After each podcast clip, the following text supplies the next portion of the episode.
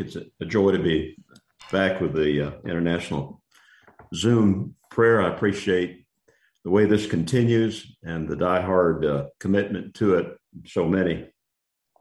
In previous devotionals, I've emphasized uh, the theme of this gathering, united prayer, but then the last time I spoke, I emphasized united witness, the corporate witness of the church, which is something that is so often overlooked. I've often said from my pulpit, it, it does not take a village to raise a, a child, like a former first lady of our country has infamously said. It doesn't take a village to raise a child, but it does take a church to raise a child of God. And uh, you could probably attest to the truth of that. But today I'd like to move on from talking about corporate witness to talking about united praise. And I'm sure that the element of praise has been emphasized a number of times in devotionals. But I'm learning that the devil fights praise even more than prayer.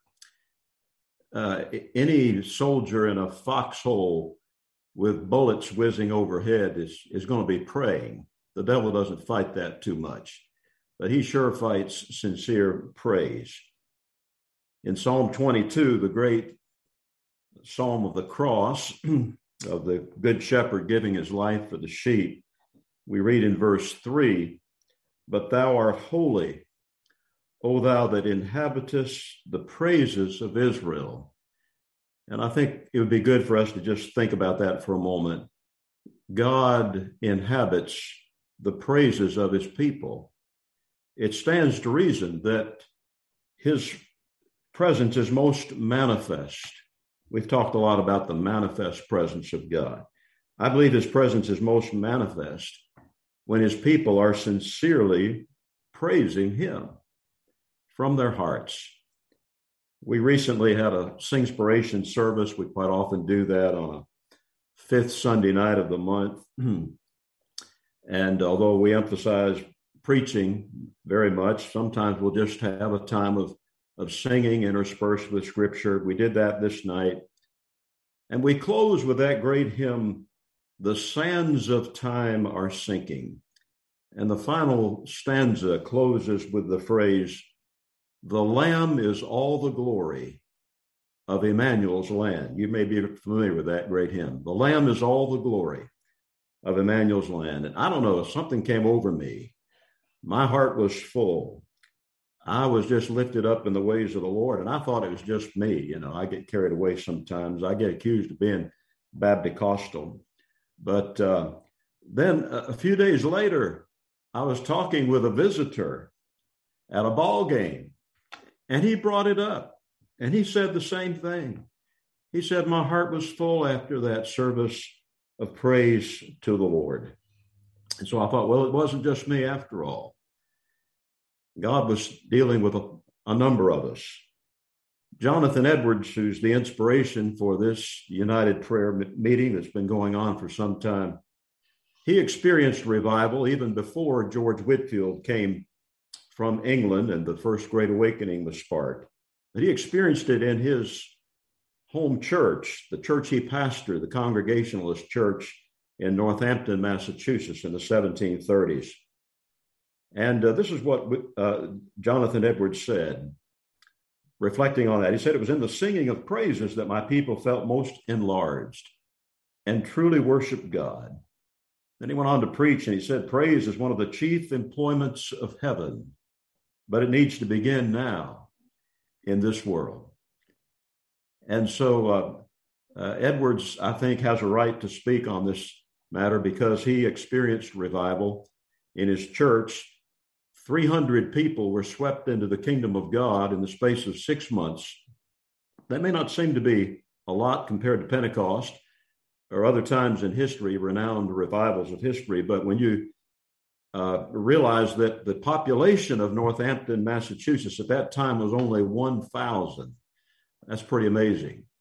300 people swept into the kingdom of God.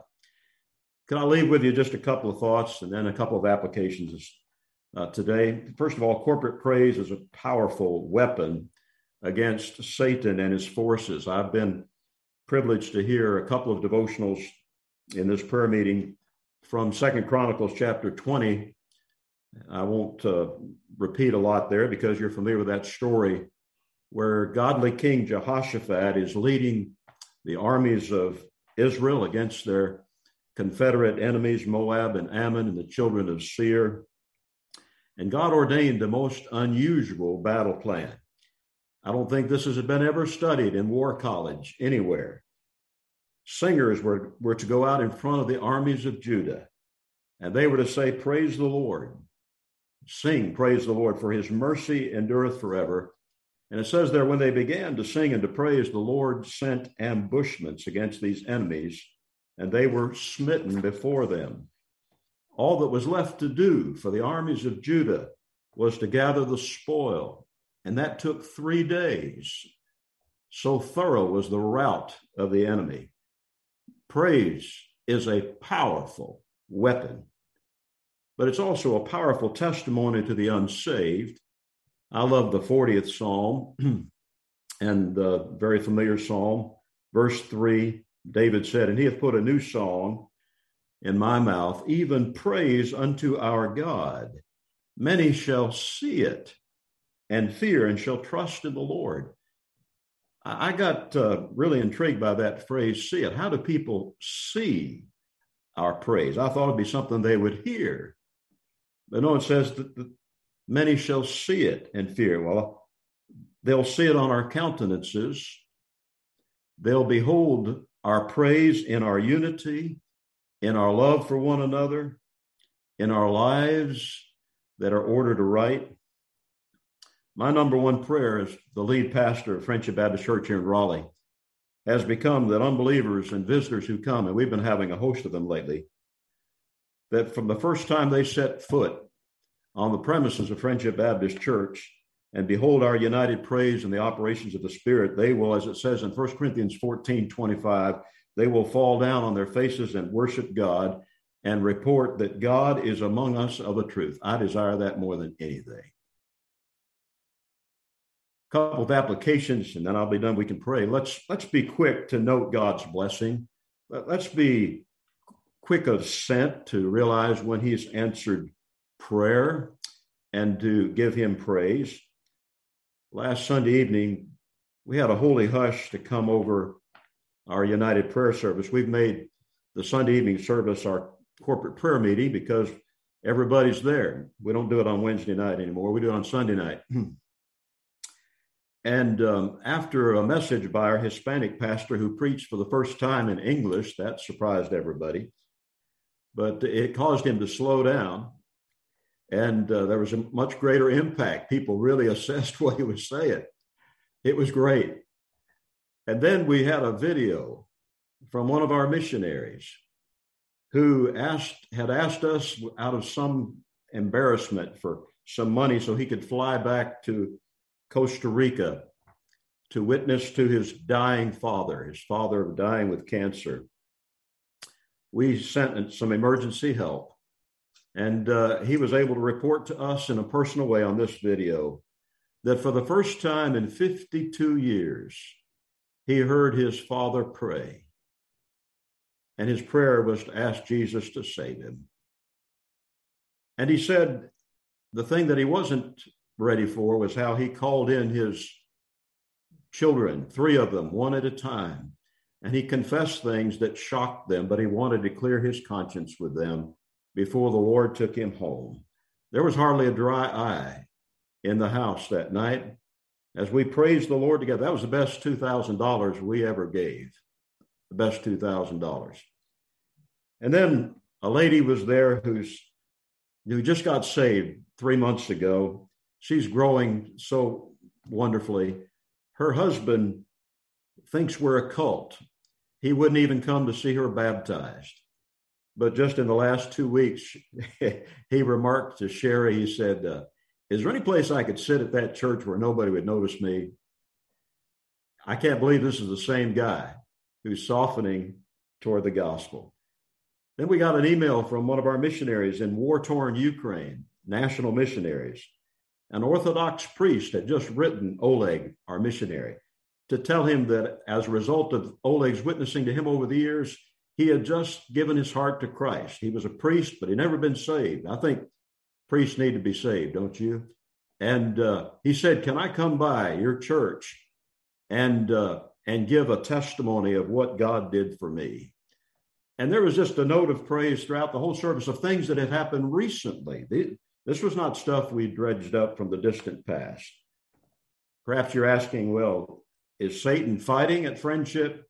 Oh, you better believe it. He's hopping mad. He's livid, far more than usual. He's attacking in insidious and pernicious ways.